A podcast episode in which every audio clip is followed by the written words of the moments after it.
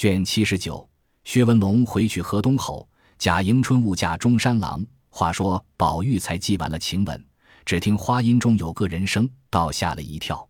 细看不是别人，却是黛玉，满面含笑，口内说道：“好新奇的祭文，可与曹娥碑并传了。”宝玉听了，不觉红了脸，笑答道：“我想着世上这些祭文都过于烂熟了，所以改个新样。”原不过是我一时的玩意儿，谁知被你听见了，有什么大事不得的？何不改削改削？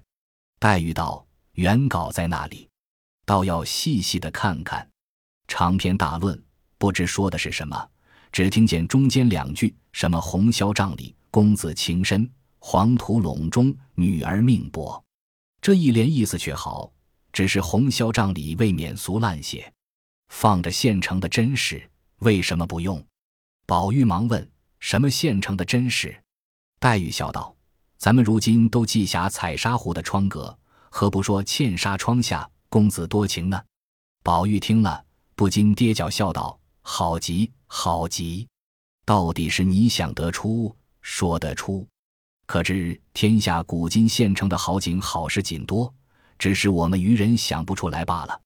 但只一件，虽然这一改新妙之极。”却是你在这里住着还可以，我实不敢当。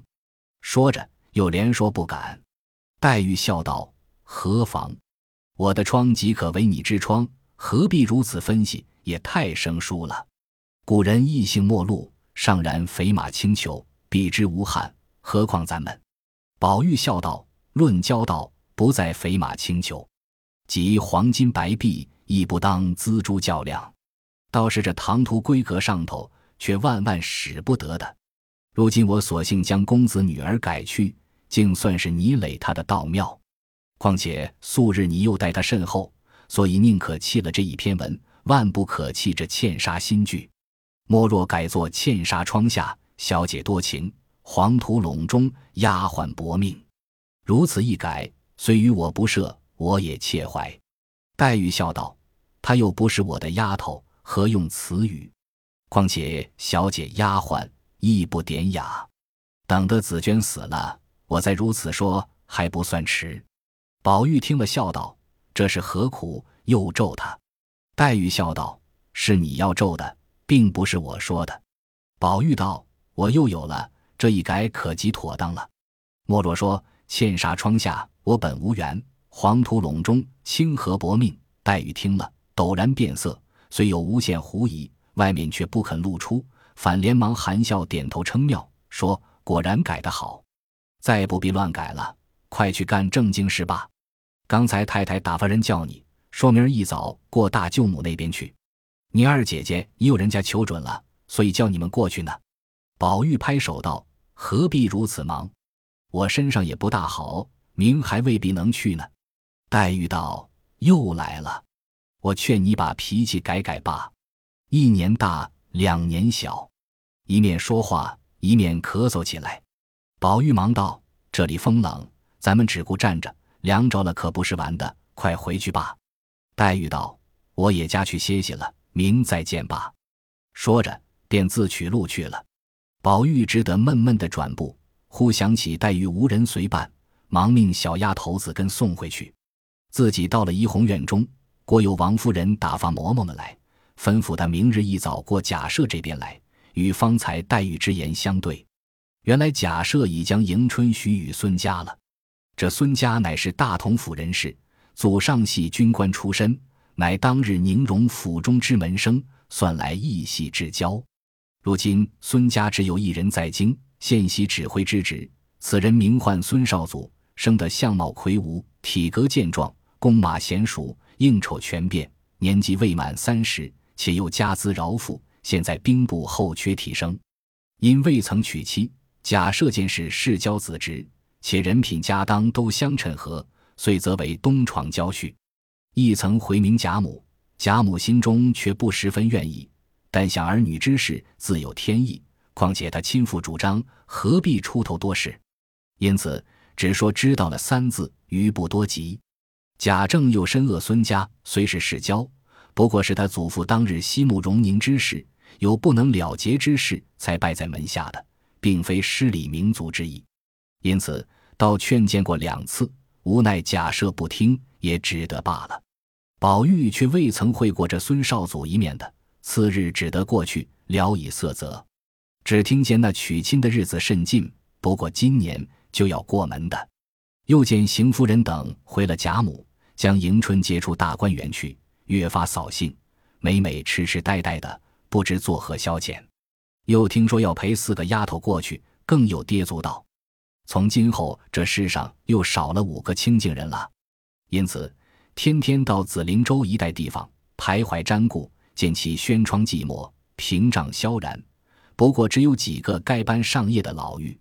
再看那岸上的蓼花伟叶，也都觉摇摇落落，似有追忆故人之态，迥非素常逞颜斗色可比。所以情不自禁，乃信口吟成一歌曰：“池塘一夜秋风冷。”吹散季何红玉影，蓼花零叶不胜悲。众露繁霜压仙梗，不闻永昼敲棋声。烟泥点点污其屏。古人惜别怜朋友，况我今当手足情。宝玉方才吟罢，忽闻背后有人笑道：“你又发什么呆呢？”宝玉回头忙看是谁，原来是香菱。宝玉忙转身笑问道：“我的姐姐，你这会子跑到这里来做什么？”许多日子也不进来逛逛，香菱拍手笑嘻嘻的说道：“我何曾不要来？如今你哥哥回来了，那里比先是自由自在的了。刚才我们太太使人找你凤姐姐去，竟没有找着，说往园子里来了。我听见这个话，我就讨了这个差进来找他，遇见他的丫头说在稻香村呢。如今我往到乡村去，谁知又遇见了你。”我还要问你，袭人姐姐这几日可好？怎么忽然把个晴雯姐姐也没了？到底是什么病？二姑娘搬出去的好快，你瞧瞧，这地方一时间就空落落的了。宝玉只有一位答应，又让他同到怡红院去吃茶。香菱道：“此刻竟不能，等找着琏二奶奶，说完了正经事再来。”宝玉道：“什么正经事？这一般忙。”香菱道。为你哥哥娶嫂子的事，所以要紧。宝玉道：“正是，说的到底是那一家的。只听见吵嚷了这半年，今儿又说张家的好，明又要李家的，后又议论王家的。这些人家的女儿，他也不知造了什么罪，叫人家好端端的议论。”香菱道：“如今定了，可以不用拉扯别家了。”宝玉忙问道：“定了谁家的？”香菱道：“因你哥哥上次出门时。”顺路到了个亲戚家去，这门亲原是老亲，且又和我们是同在户部挂名行商，也是数一数二的大门户。前日说起来时，你们两府都也知道的。贺京城里上自王侯，下至买卖人，都称他家是桂花下家。宝玉忙笑道：“如何又称为桂花下家？”香菱道：“本姓夏，非常的富贵，其余田地不用说。”但有几十顷地种着桂花，凡着长安那城里城外桂花菊，俱是他家的；连宫里一应陈设盆景，亦是他家供奉，因此才有这个混号。如今太爷也没了，只有老奶奶带着一个亲生的姑娘过活，也并没有个弟兄。可惜他今一门尽绝了后。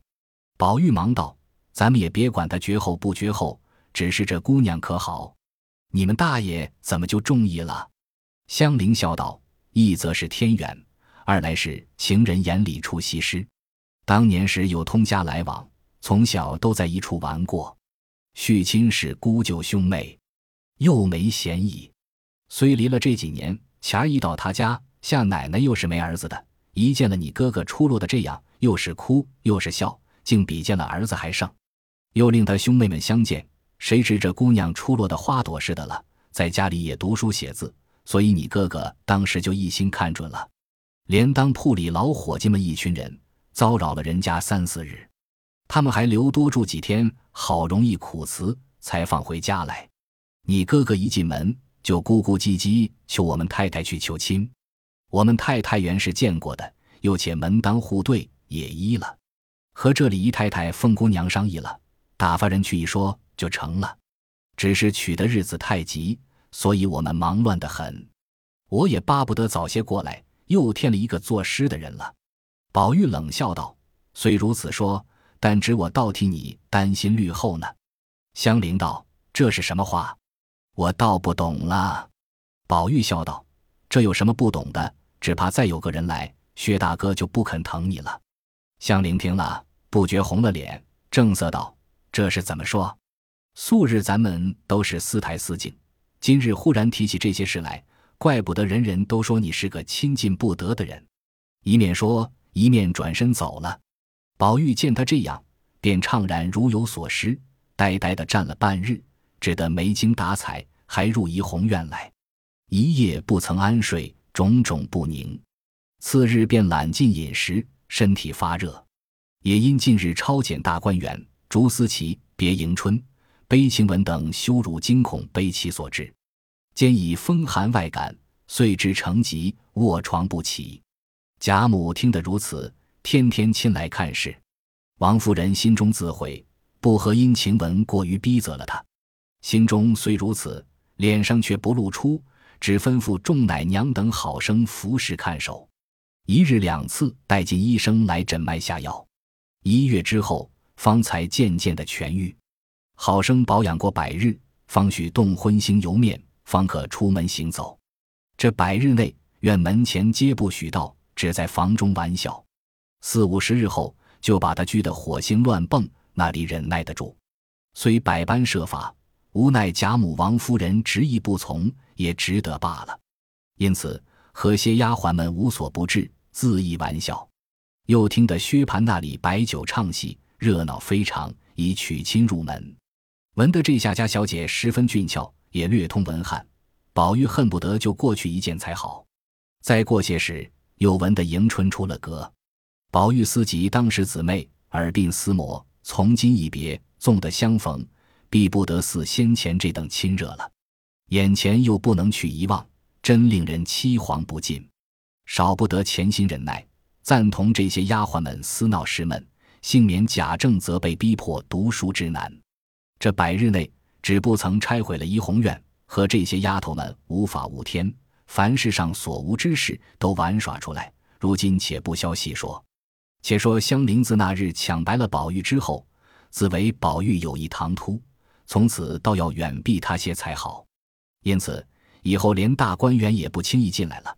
日日忙乱着，薛蟠娶过亲，自谓得了护身符，自己身上分去责任，到底比这样安静些。二则又知是个有才有貌的佳人，自然是典雅和平的，因此心中盼过门的日子比薛蟠还急十倍。好容易盼得一日娶过了门，他便十分殷勤小心服侍。原来这下家小姐今年方十七岁，生得一颇有姿色，一颇识的几个字。若论心里的秋壑精卫，颇不西凤的后尘。只吃亏了一件：从小时父亲去世的早，又无同胞兄弟，寡母独守此女，娇养溺爱，不吃珍宝。凡女儿一举一动，他母亲皆百依百顺，因此未免酿成个倒置的情形。自己尊若菩萨，他人秽如粪土，外具花柳之姿，内秉风雷之性，在家中和丫鬟们使性赌气。轻骂重打的，今日出了阁，自谓要做当家的奶奶，比不得做女儿时腼腆温柔，需要拿出威风来才钳压得住人。况且见薛蟠气质刚硬，举止骄奢，若不趁热造一气炮制，将来必不能自述其志矣。又见有香菱这等一个才貌俱全的爱妾在世，越发添了那宋太祖灭南唐之意。因他家多桂花，小名就叫做金桂。他在家时，不许人口中带出“金桂”二字。凡有不留心误道出一字者，他便定要苦打重罚才罢。他因想“桂花”二字是禁止不住的，须得另换一名。想桂花曾有广寒嫦娥之说，便将桂花改为嫦娥花。又与自己身份如此。薛蟠本是个怜新弃旧的人，且是有酒胆无饭力的。如今得了这一个妻子，正在新鲜兴头上。凡事未免尽让他些，那下金贵见是这般行径，便也试着一步紧似一步。一月之中，二人气概都还相平；至两月之后，便觉薛蟠的气概渐次的低矮了下去。一日，薛蟠酒后，不知要行何事，先与金贵商议，金贵执意不从，薛蟠便忍不住，便发了几句话，赌气自行了。金贵便哭得如醉人一般，茶汤不进，装起病来，请医疗治。医生又说气血相逆，当尽宽胸顺气之计。薛姨妈恨得骂了薛蟠一顿，说：“如今娶了亲，眼前抱儿子了，还是这么胡闹？人家凤凰似的，好容易养了一个女儿，比花朵还轻巧。原看的你是个人物，才给你做老婆。你不说收了心，安分守己，一心一计。”和和气气的过日子，还是这样胡闹，喝了黄汤，折磨人家。这会子花钱吃药白糟心。一席话说的薛蟠后悔不迭，反来安慰金贵。金贵见婆婆如此说，越发得了意，更装出些张纸来，不理薛蟠。薛蟠没了主意，唯有自软而已。好容易十天半月之后，才渐渐的红转过金贵的心来。自此。便加一倍小心，气概不免又矮了半截下来。那金贵见丈夫骑道见倒，婆婆良善，也就渐渐的驰歌是马。先前不过挟制薛蟠，后来以娇作媚，将及薛姨妈，后将至宝钗。宝钗久察其不轨之心，每每随机应变，暗以言语弹压其志。金贵知其不可犯，便欲寻隙，苦得无戏可成，倒只好屈意抚救。一日，金贵无事，因和香菱闲谈，问香菱家乡父母。香菱皆答忘记。金贵便不悦，说有意欺瞒了他。因问香菱二字是谁起的，香菱便答道：“姑娘起的。”金贵冷笑道：“人人都说姑娘通，只这一个名字就不通。”香菱忙笑道：“奶奶若说姑娘不通，奶奶没和姑娘讲究过。说起来。”他的学问，连咱们姨老爷常时还夸的呢。欲知金鬼说出何话，且听下卷分解。本集播放完毕，感谢您的收听，喜欢请订阅加关注，主页有更多精彩内容。